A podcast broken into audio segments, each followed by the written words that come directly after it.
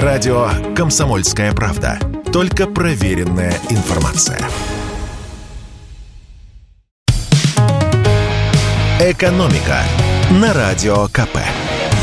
Здравствуйте, дорогие слушатели радио «Комсомольская правда». В эфире наш ежедневный обзор главных экономических новостей. И сегодня давайте обсудим продление валютных санкций Центробанка против россиян.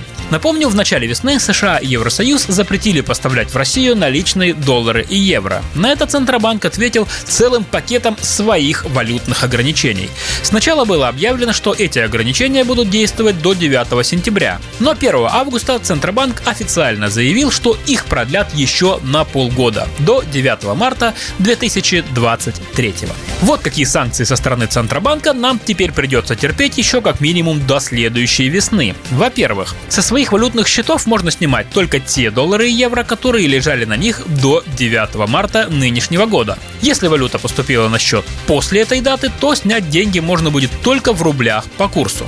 Во-вторых, снять со своего валютного счета или вклада можно максимум 10 тысяч долларов или эквивалентную сумму в евро. Все остальное только в рублях по курсу. И в-третьих, покупать в банках доллары и евро можно, но только те, которые поступили в кассы после 9 апреля. То есть вам могут продать только ту валюту, которую перед этим в кассу банка принес кто-нибудь другой.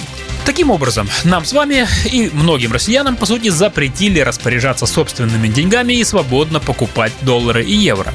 Собрались за границу, или вы, может быть, привыкли хранить деньги в разных валютах, как советуют ведущие экономисты, все это ваши проблемы, которые Центробанк не волнуют то же время Центробанк с Минфином уже который месяц бьются над задачей. Курс рубля укрепился слишком сильно, и надо бы его немного понизить.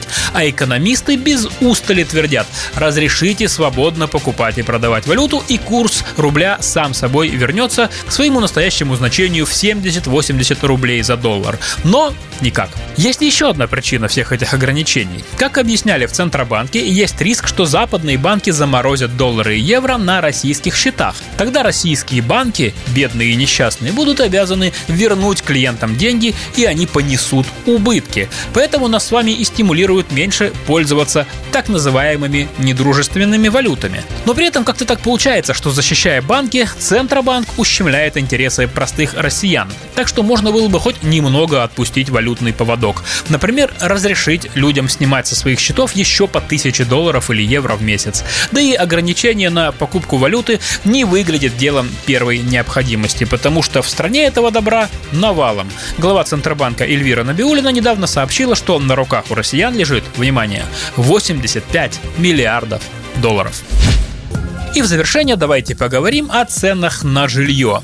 В 2022 году спрос на жилье может упасть на 20%. Об этом заявил вице-премьер Марат Хуснулин. Правда, не все так страшно. Такого падения в правительстве ожидают по сравнению с прошлым, 2021 годом, когда цены на жилье росли и на рынке недвижимости царила паника. Покупай поскорей, а то подорожает еще сильнее. За комментарием о том, к чему все это может привести, мы обратились к вице-президенту Российской гильдии риэлторов Константину Апрелеву. И он справедливо заметил, что спрос падает вообще-то уже 4 месяца, и сложно уже этот факт игнорировать. По словам Апрелева, в апреле-мае в некоторых регионах спрос упал вообще в 4-5 раз.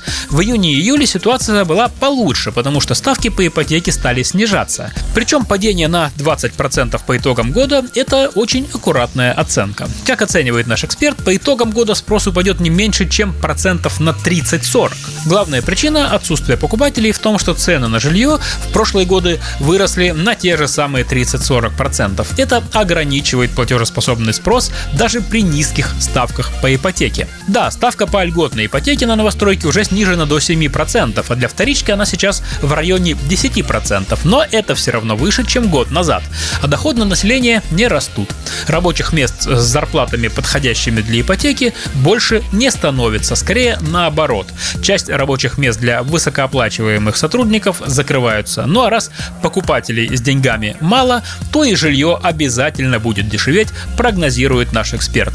На вторичке особых вариантов нет, кроме как снижать цены, говорит Константин Апрелев. А по новостройкам ситуация будет разноплановая. Кто-то станет переписывать ценники. А еще застройщики предлагают такой сценарий – снижать не цены, а ипотечную ставку.